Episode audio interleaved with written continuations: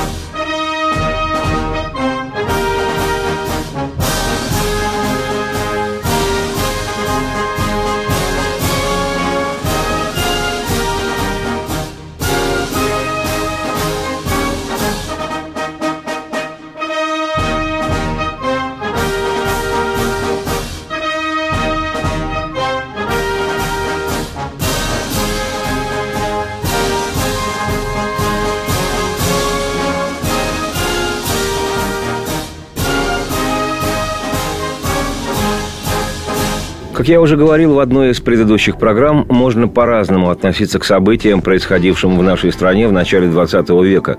Можно симпатизировать монархии или робким попыткам установления демократии. Можно быть на стороне большевиков, предложивших стране и миру свою пролетарскую версию русской революции.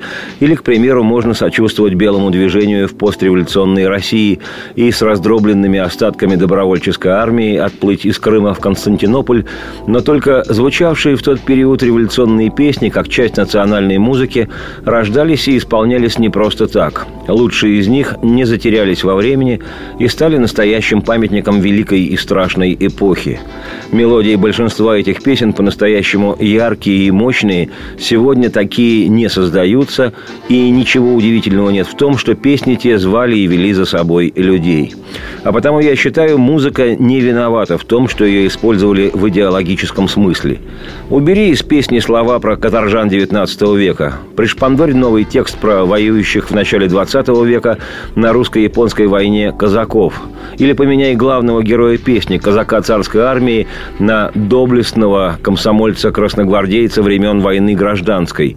Нотный смысл, музыкальная глубина от этого не меняется. Если мелодия красивая, раскидистая и извилистая, то при чем здесь царь, большевики и махновцы, при чем здесь идеология, Карл Маркс и русский социализм с нечеловеческим лицом. В инструментальном виде эти мелодии вообще цены не имеют. Совсем забавно получается, когда выясняется, что многие из этих мелодий берут начало в распевной русской народной песне. Бурлацкой или рабочей, кандальной или вовсе обрядовой. Или имеют европейскую корневую систему и восходят то к тирольским напевам, то к селезским, то к баварским, а некоторые из них написаны еще в эпоху Наполеона – это тем забавнее, что наиболее рьяные и яростные противники советского периода отечественной жизни числят ныне эти песни исключительно красными, чуть ли не коммунистическими. Это так же дуболомно, как и то, что рок-музыку в нашей стране долгие годы именовали буржуазной. Но, как показала жизнь, нота ми-бемоль не бывает капиталистической, как и ля диез социалистической – и сегодня мы продолжим путешествие по некоторым наиболее знаковым зонгам далекой эпохи русских революций начала XX века. И начнем свое странствие со знаменитой в советский период песни «Молодая гвардия».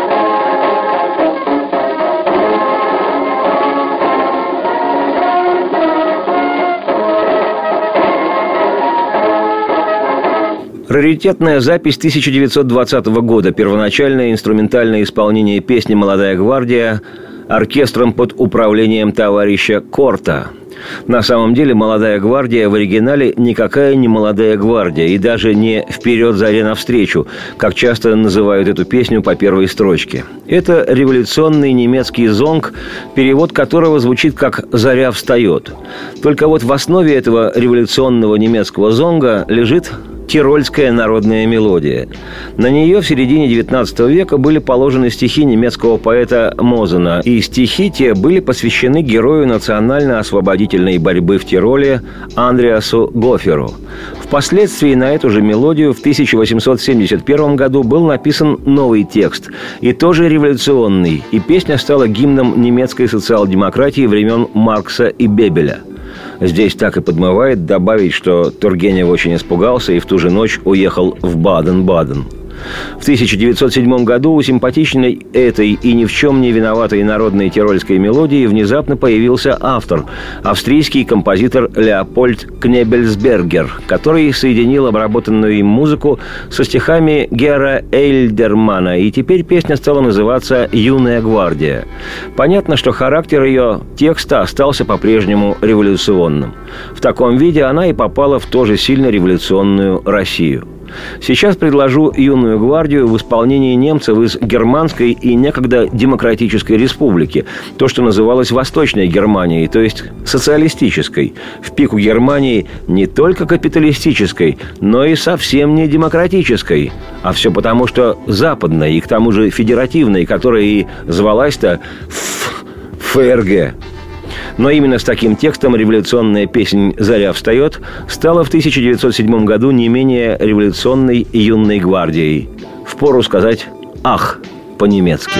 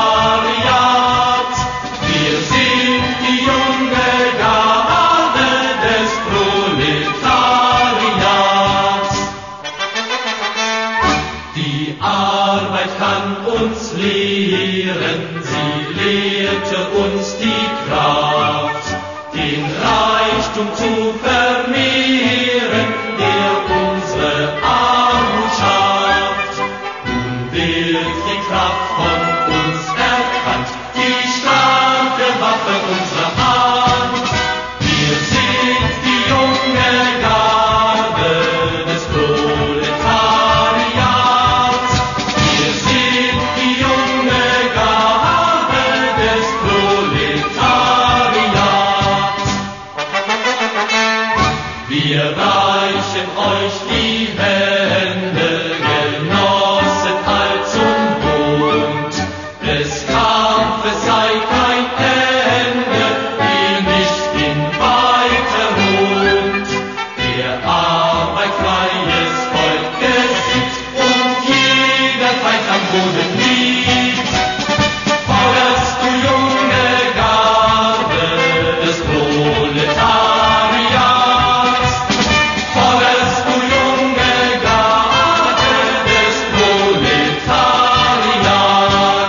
Поскольку склонность немцев к маршам хорошо известна, и склонность эта на памяти многих граждан нашей страны, да и всей Европы, то стоит ли удивляться схожести краснознаменной песни про юную гвардию с каким-нибудь коричневым маршем, исполнявшимся в годы нацизма, скажем, «Deutschland Soldaten». Сегодня, кстати, в Германии этот марш запрещен.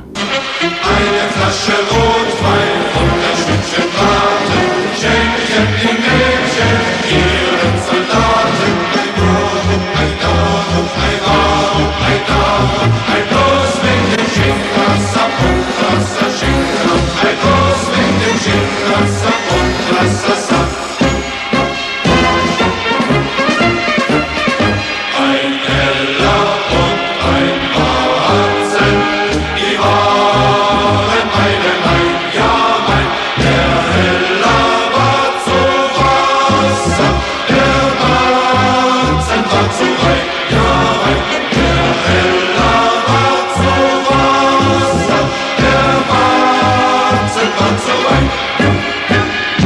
До 1922 года в нашей стране песня «Юная гвардия» исполнялась без слов, то есть в инструментальном виде, как сегодня я уже предлагал из бабушкиной фонотеки редкостную сорокопятку с записью 1920 года оркестром под управлением товарища Корта.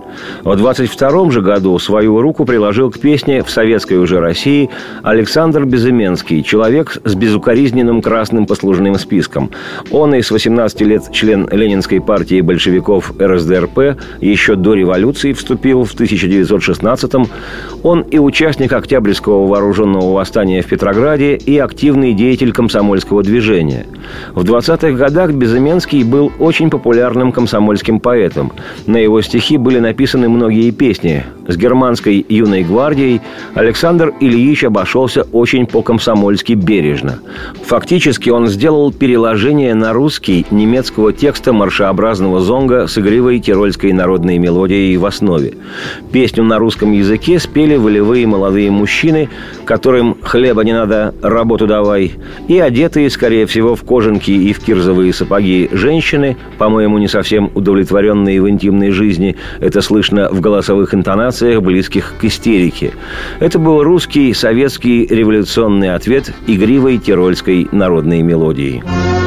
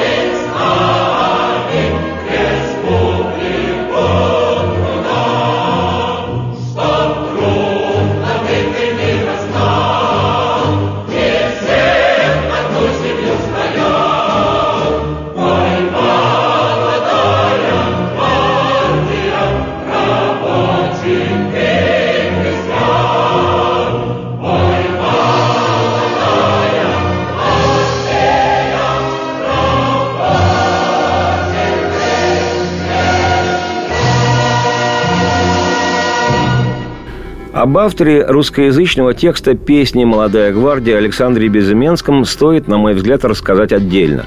Первую очередь потому, что песня с его словами пережила все возможные временные границы, хотя к музыке Безыменский отношения и не имел.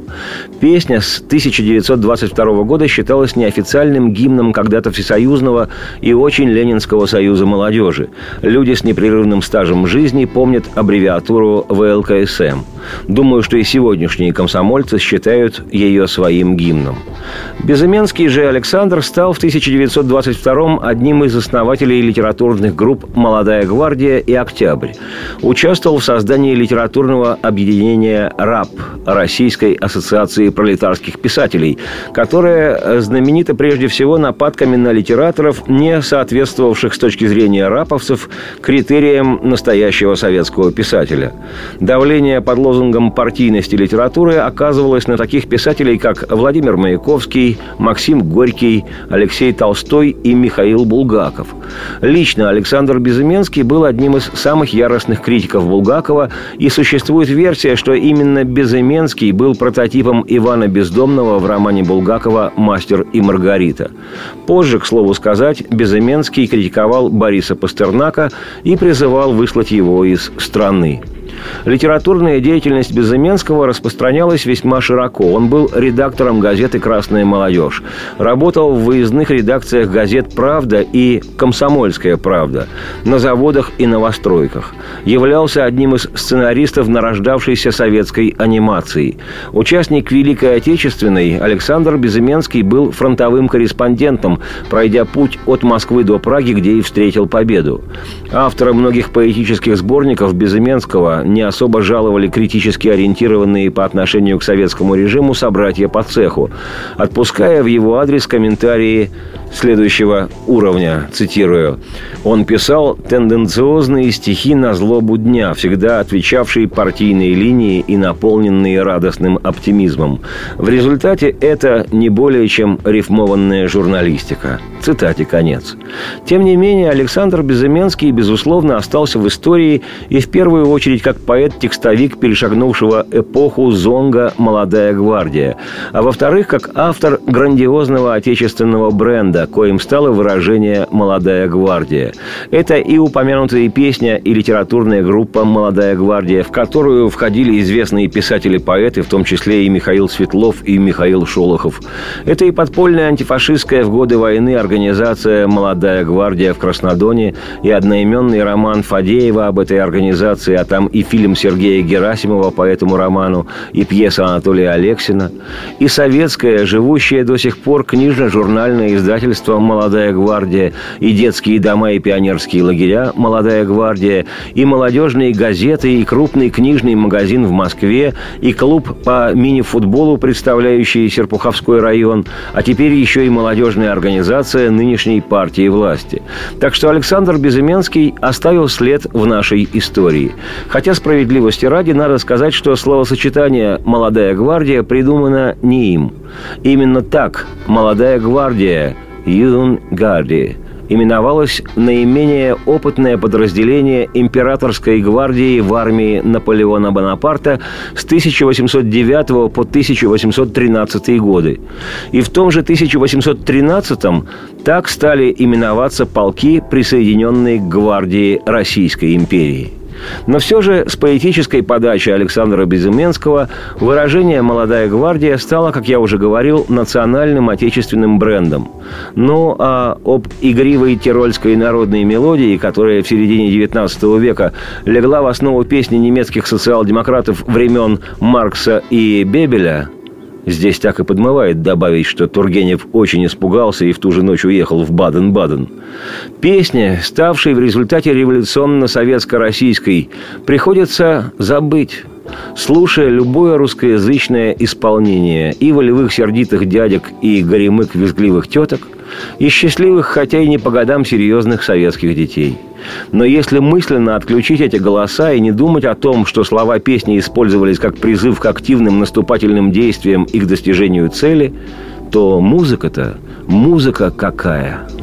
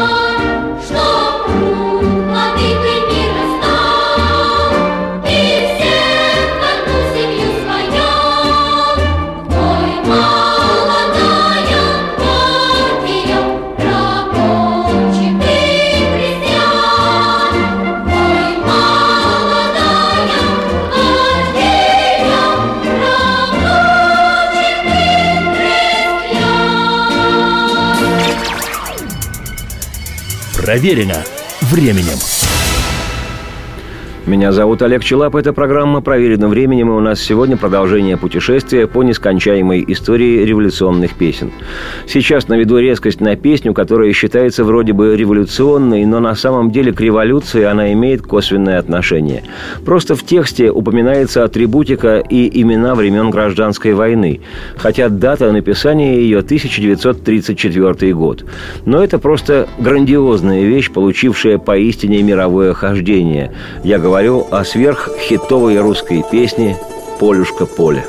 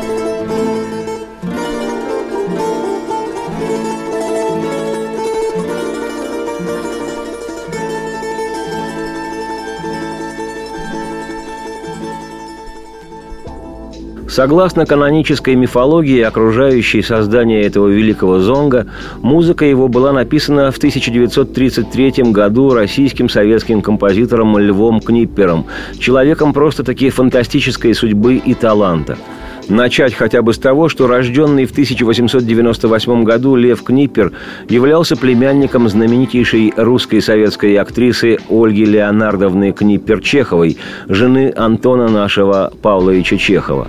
А заодно композитор Лев Константинович Книппер приходился и родным братом другой известнейшей актрисе Ольге Константиновне Книппер, жене Михаила Чехова, русского и американского драматического актера, великого театрального педагога и режиссера, а еще и племянника все того же Антона Павловича. «Во семья», как сказал поэт, «семья, придавленная культурой». Как гласит история, композитор Лев Книппер воевал в гражданскую войну в Белой армии и в 1920-м эвакуировался из Крыма с остатками армии барона Врангеля. А вот потом в обмен на жизнь Лев Книппер стал агентом ОГПУ НКВД, то есть чекистом. Это и позволило ему в 22 году вернуться в Москву, где он вошел в Ассоциацию современной музыки, альтернативную композиторскую организацию, ориентированную на музыкальный авангард, спорт, что в советской России в начале 20-х годов выглядело абсолютно нереальной диковиной, как телефонный автомат в пустыне. В ту ассоциацию современной музыки вместе с Книппером входили разного калибра композиторы, отличавшиеся леворезьбовым мышлением. И в их числе такие светила, как Николай Мисковский, Виссарион Шибалин, Дмитрий Шостакович – Ну а чтобы Книппер Лев сильно уж не отрывался от революционного народа, ему было поручено вести творческую и пропагандистскую работу в РККА – Рабоче-крестьянской Красной Армии. Получив со временем возможность выступать и как дирижер, и даже руководитель музыкальной части Театра народов Востока, Лев Книппер работал настолько не покладая, что на счету его просто дикое количество самых разных серьезнейших и не совсем музыкальных произведений. И прямо-таки ребит в глазах, когда начинаешь просто считывать их перечисления.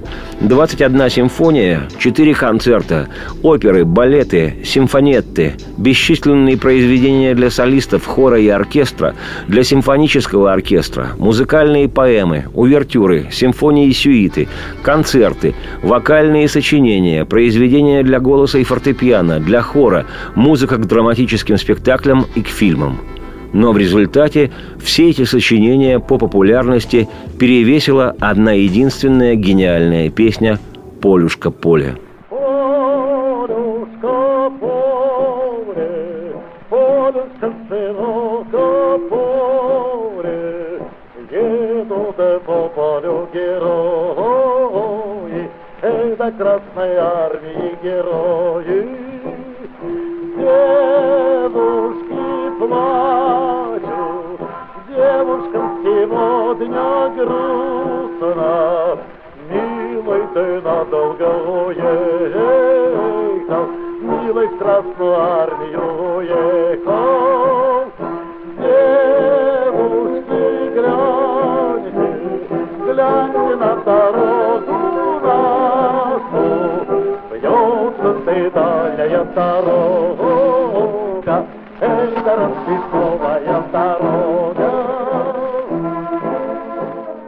Исполнении Леонида Утесова фрагмент «Полюшка поле» версия эта считается классической, хотя, на мой взгляд, при всем уважении и даже восхищении в адрес Утесова существуют и более удачные варианты этой бессмертной вещи.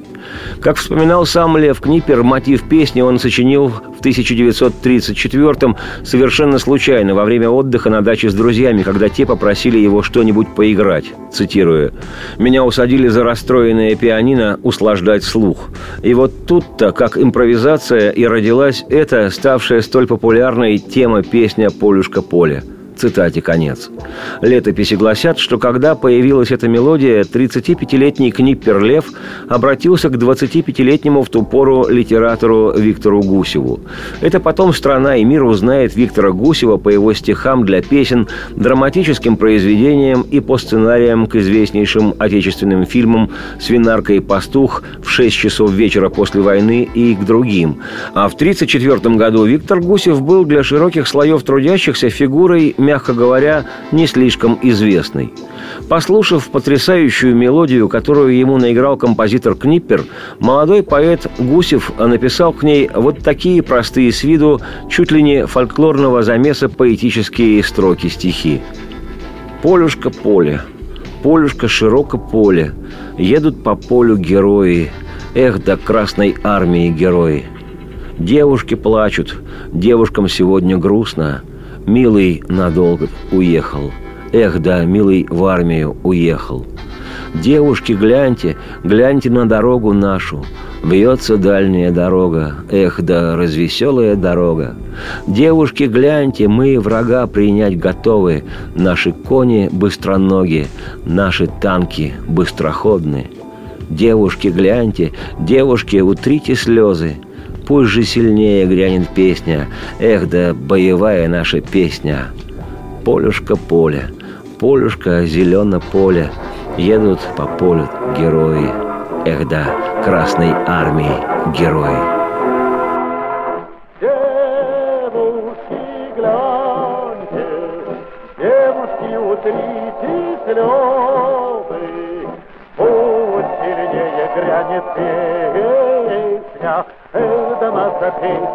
Песня боевая.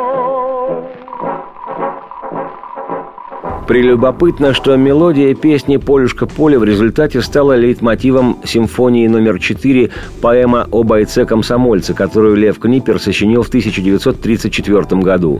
Симфония исполнялась оркестром национального радио, дирижировал которым знаменитейший композитор и дирижер Александр Гаук, ученик Александра Глазунова, и впоследствии наставник таких великих музыкантов и дирижеров, как Евгений Мравинский, Александр Мелек-Пашаев, Евгений Евгений Светланов и многих других. Занятно, что вспоминал по поводу темы «Полюшка поле» известнейший трубач Георгий Арвид, игравший в то время в оркестре национального радио. Цитата. «Мы все сразу полюбили песню «Полюшка поле» и как-то говорим композитору, какую красивую русскую народную песню вы нашли». Сконфуженный он ответил, «Это не фольклорная песня. Именно я ее и написал». Цитате конец. Поэт Виктор Гусев удивительнейшим образом создал для этой авторской фолковой мелодии такие же авторские, но фольклорные стихи. Удивительно легкое получилось стихотворение, прозрачное и почти воздушное. «Полюшка поле парит даже в исполнении хоть и высококлассного, но все же армейского хора и ансамбля Александрова. К слову сказать, поэт Виктор Гусев приходится родным дедом известному нашему отечественному журналисту и спортивному спортивному комментатору Первого канала Виктору Гусеву, названному так в честь легендарного деда, написавшего слова для русской народной песни.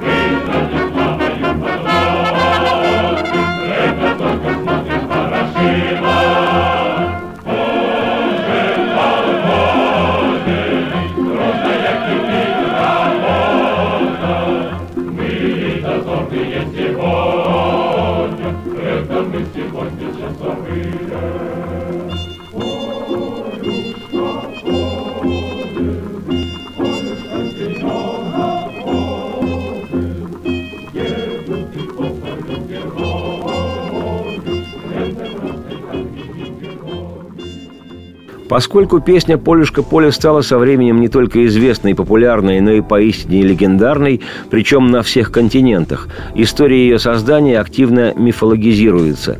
Так, на полном серьезе как говорит моя дочь, на полном «се», существует альтернативно-фантастическая версия создания зонга «Полюшка поле», связанная с космическими пришельцами. Так, некие с головой повернутой назад уфологи утверждают, что Лев Книппер написал мелодию песни с подачи представителей внеземных цивилизаций. Поскольку, мол, в 1917-м Лев Книппер добровольцем пошел служить в Белую армию. Он служил не абы кем и абы где, а борт-инженером на НЛО, и в 1920 году был эвакуирован в составе русской армии Врангеля из Крыма. А в 1921 году Лев Книпер был завербован не чекистским ОГПУ НКВД, а сразу отделом Центральной разведки «Галактики», став в результате секретным агентом этой разведки. А уж совсем продвинутые уфологи и вовсе утверждают, что повод для пересудов дало внеземное прошлое Льва Книппера. И вообще песня «Полюшка поля» была написана гуманоидами с планеты Плутон, посетившими Землю еще в 1919-м. И все бы ничего. Да вот наличие поэта Виктора Гусева подпортило малость эту легенду. Если, конечно, поэт Виктор Гусев сам не был гуманоидом с планеты Плутон.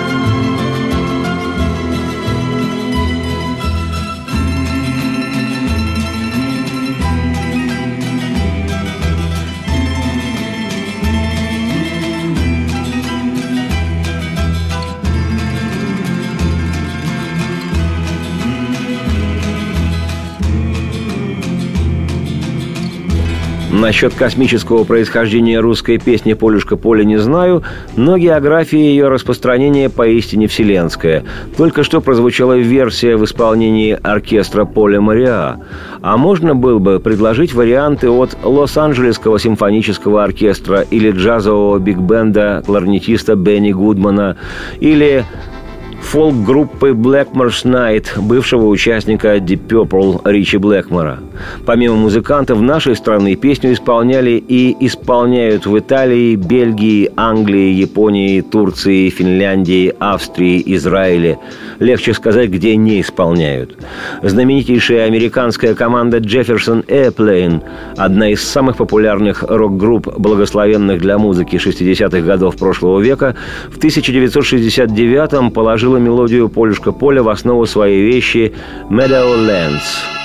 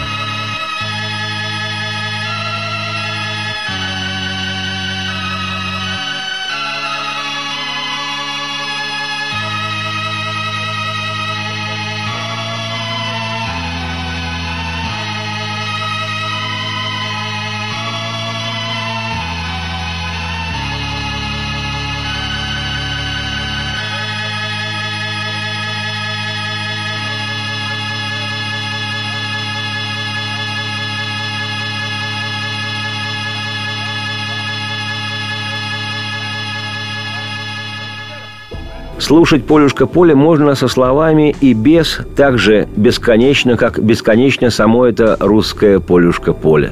Известнейший английский и американский музыкант и дирижер польско-ирландского происхождения Леопольд Стаковский в свое время назвал «Полюшка поле» лучшей песней 20 века.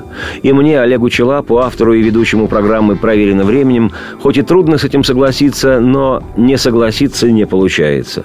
Великая песня, внутри которой, как какая-то действительно неземная магия. Не отпускает.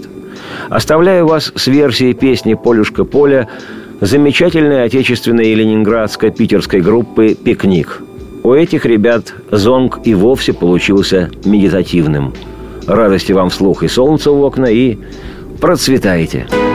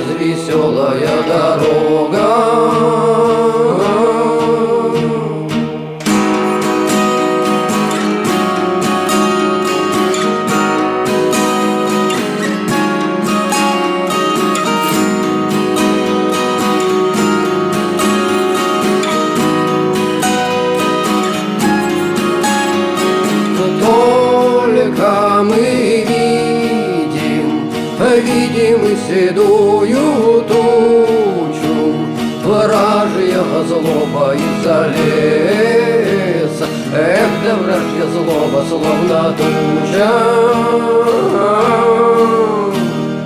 Полюшка,